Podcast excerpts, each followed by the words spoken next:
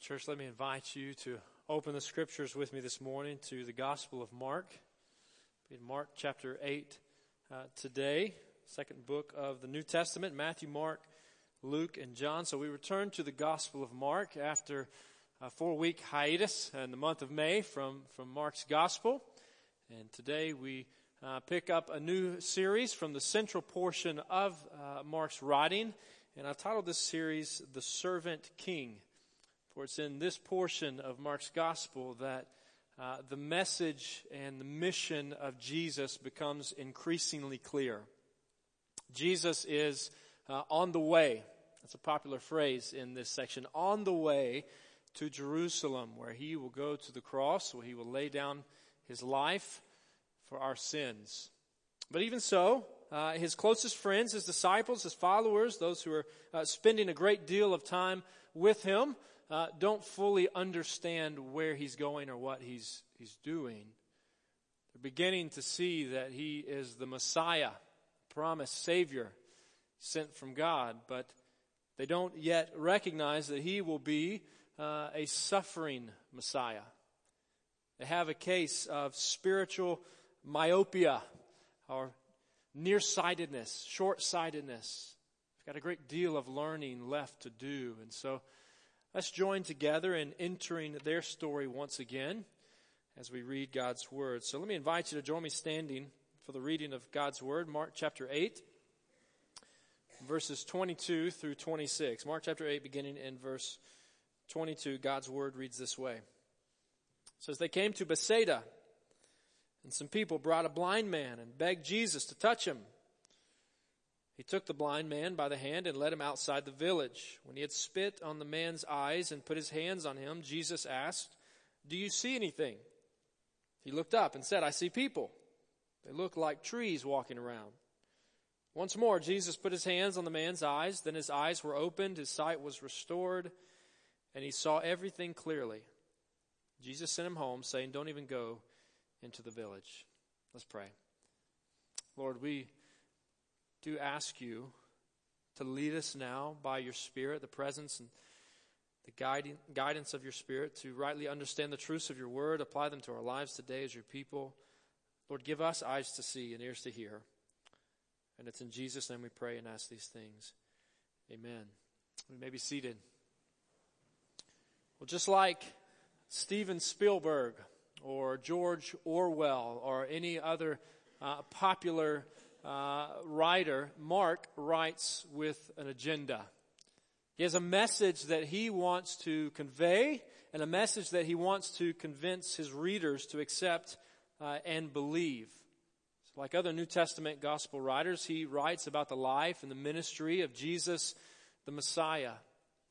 And right here, once again, he tells us that Jesus performs a miracle. Uh, that Jesus does this great sign, that Jesus does what normal people uh, cannot do. He leads this blind man outside a little village on the northeastern side of the Sea of Galilee, and he gives him sight. Indeed, Jesus gives sight to the blind. The Jesus of the Bible, the Jesus, who is the Christ, the Messiah, the Son of God and Savior of the world, is one who gives sight to the blind. In fact, this whole section, what we might call Act 2 uh, of Mark's Gospel, beginning right here in chapter 8, uh, verse 22, and going through the end of chapter 10, is encapsulated uh, by two similar stories. On the front end and on the back end, stories of Jesus healing a blind man. And this particular story uh, seems rather distinct, rather unusual. Shocking to us, perhaps, that Jesus would uh, use spit to heal this man's eyes, but likely not as shocking in the first century Mediterranean world. For ancient literature suggests that it was believed by many in that day that uh, saliva perhaps had uh, power to cure blindness. But Jesus is not uh, reinforcing that idea. He is touching, he is using his own spit to testify to who it is who's actually performing this miracle Jesus himself. Jesus is revealing that he can use touch, that he can use saliva, that he can use uh, words, that he can use oncology, that he can use surgery, that he can use unexplainable interruptions, or whatever means he sees fit to carry out his purposes. Now, Jesus doesn't always heal in this way. He didn't always heal in his day, doesn't always heal today, but he is able because he is the God who rules all creation. Jesus is the God who rules all creation. As the Son of God incarnate, Jesus Christ is God in the flesh. And he is not some uh, secondary created lesser God. He is the fullness of God in human flesh. Like Paul tells us this clearly in Colossians chapter 1 verses 16 and 17. There he writes to Christians in Colossae, he says, For in Jesus all things were created. Things in heaven and on earth, visible and invisible, whether thrones or powers or rulers or authorities, all things have been created through him and for him. He is before all things, and in him, in Jesus, all things hold together. Church, the Bible is clear on this one God, Father, Son, and Spirit, who rules and sustains and defines all of creation. Creation finds meaning and significance in Him. This Jesus who rules all creation, who gives sight to the blind as the sovereign Lord. But he is not only the sovereign Lord, he is also uh, the God who saves. He is a Savior. He is the God who restores the broken. The Jesus of the Scriptures is the God who restores the broken. See, on the surface, this uh, short story of a miracle may seem to just be about some random miracle, but Scripture is the best interpreter of Scripture, and the truths here go much deeper than that. In fact, long, long ago, more than 600 years before this miracle occurs, the prophet Isaiah speaks the word of the Lord, anticipating the arrival of, of God on the scene and great miracles done through the hand of God. Isaiah chapter 35, verses 4 through 6. God speaks through Isaiah to a troubled uh, nation, the nation of Israel undergoing crisis and hardship, suffering at the invasion and hand of, of pagan armies. And the Lord says through Isaiah, Say to those with fearful hearts, or say to my people who are afraid, who are scared, say to those with fearful hearts, Be strong, do not fear. Your God will come. He will come with vengeance, with divine retribution. He will come to save you. And then will the eyes of the blind be opened and the ears of the deaf unstopped? Then will the lame leap like a deer and the mute tongue shout for joy. Those the scriptures declare that long before the arrival of, of Jesus on the scene in human flesh, that a Savior will come, that God will come. And when He comes, the blind will see, the lame will walk, the deaf will hear, the mute will speak. And here, Mark, Mark and other uh, New Testament writers are saying uh, this one has come. Mark is saying the Messiah is here, the Savior has come. Turn to Him, trust in Him. Church, the witness of the Word, the Word of God, miracles of Christ, and the message of Jesus call us to acknowledge His might. Acknowledge His might.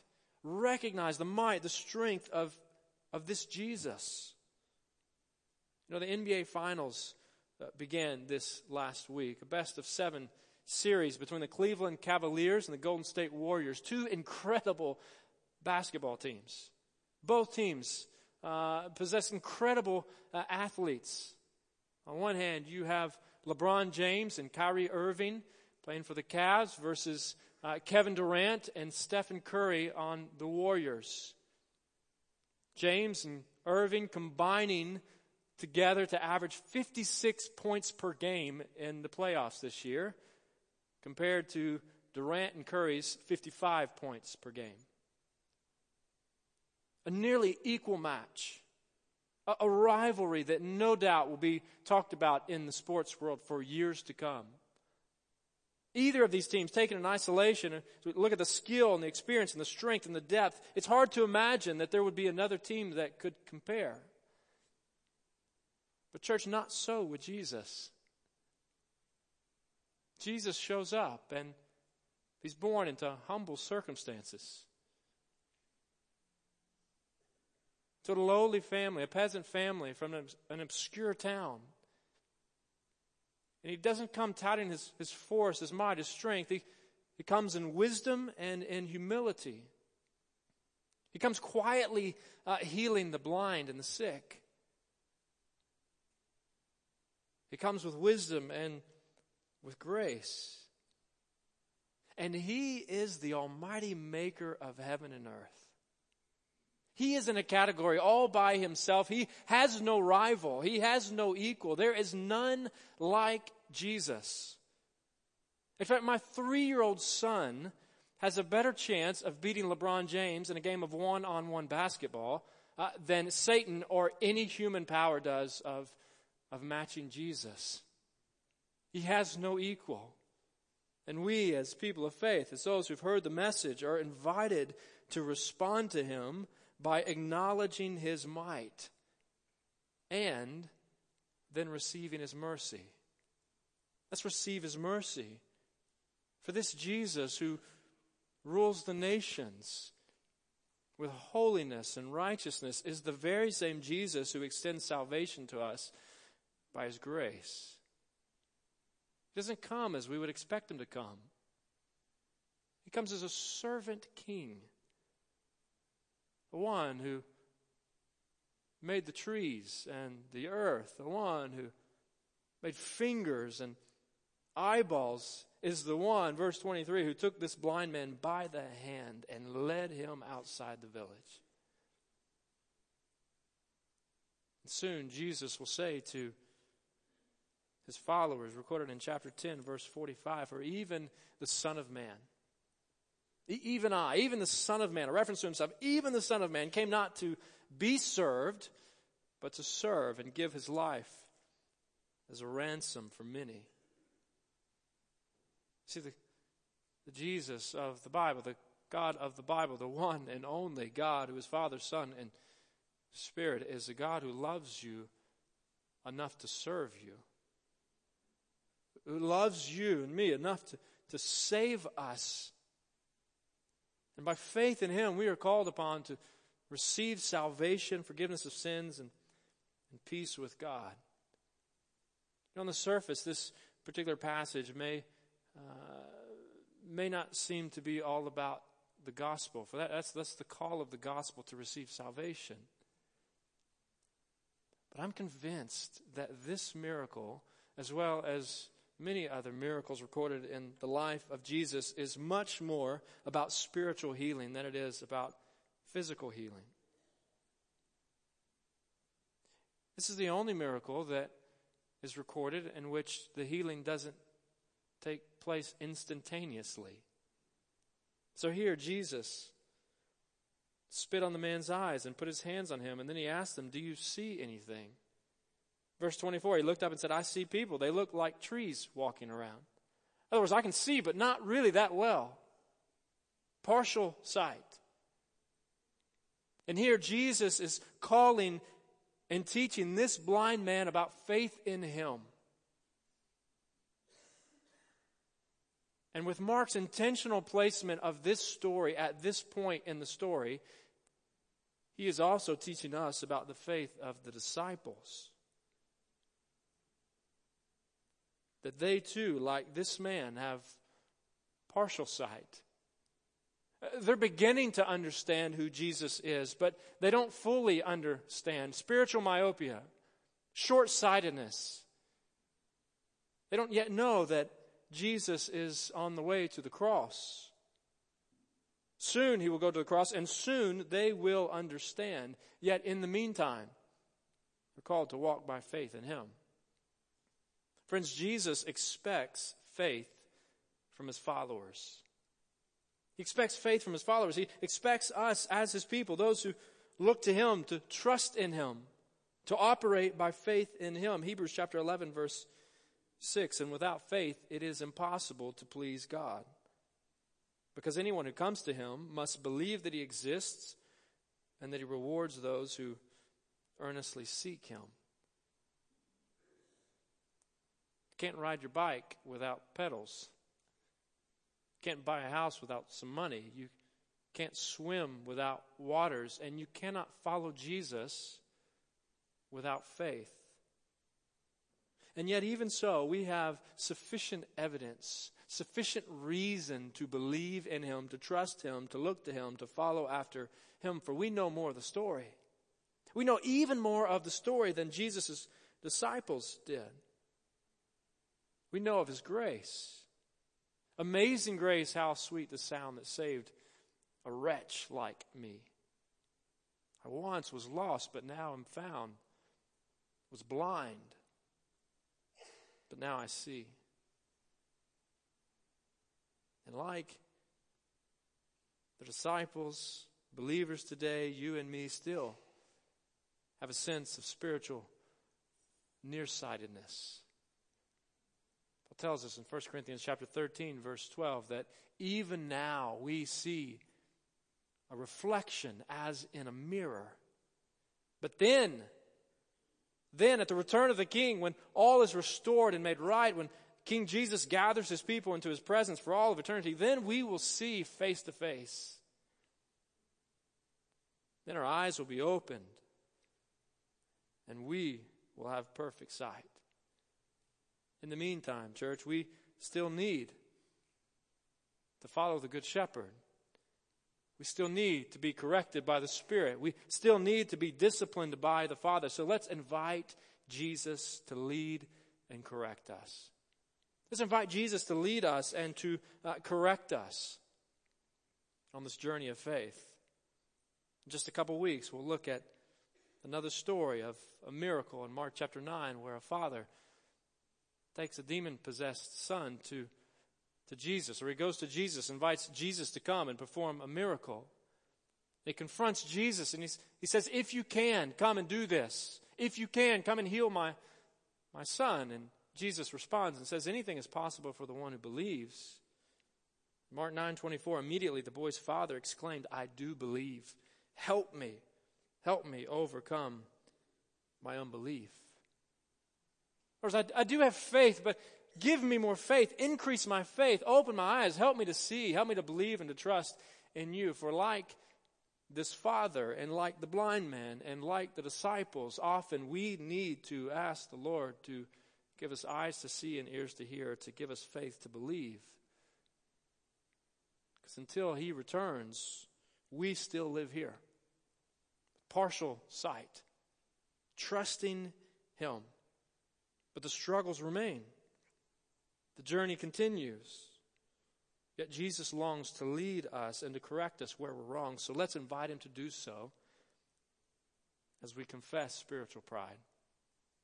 Let's be people who confess spiritual pride when it applies to us. For like Peter in the, the next passage, rebuking Jesus when Jesus begins to talk about his pending death and resurrection, sometimes we think we have God all figured out. Sometimes we think we can wrap uh, the truths of God up in a neat little box, but oftentimes we need to be corrected. We need to be guided. We need to increase our faith in Him. Sometimes we act like our faith is a bit more than it is. Sometimes we act as if we can see better than we can really see. Let's confess that spiritual pride to Him and invite Him to increase our faith. Faith is trusting Him. Are, are you trusting Him? Are you trusting Jesus? Jesus is trustworthy. Let's trust Him. For Jesus leads and restores those who trust Him. Jesus leads and restores those who trust Him. Are you being led by Jesus? Are you trusting Jesus? Let's trust Him today.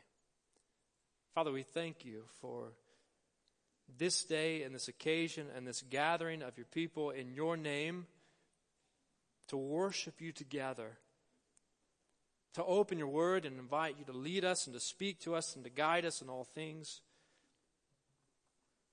Father, continue to lead us that we might live and walk by faith in Christ. Lead us now as we respond to the truths of your word. Be glorified in us, for you are worthy. And it's in Jesus' name we pray and ask these things. Amen.